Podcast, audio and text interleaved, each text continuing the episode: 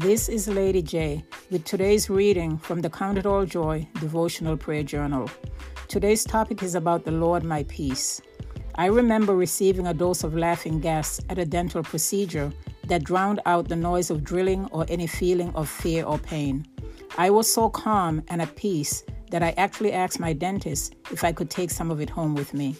Well, there is actually an inner peace that comes from God that is able to bypass our natural understanding and bring stability to our soul. That peace comes as a result of our right standing with God. And where there is peace, joy will ultimately follow. Heavenly Father, I choose to count it all joy today because I have been justified by faith and I have peace with you through my Lord Jesus Christ. Father, based upon the integrity of your word and the finished work of Calvary, I believe in my heart and I confess with my mouth that your peace keeps me stable in the midst of the storm. Father, I declare that your peace is an umpire in my soul.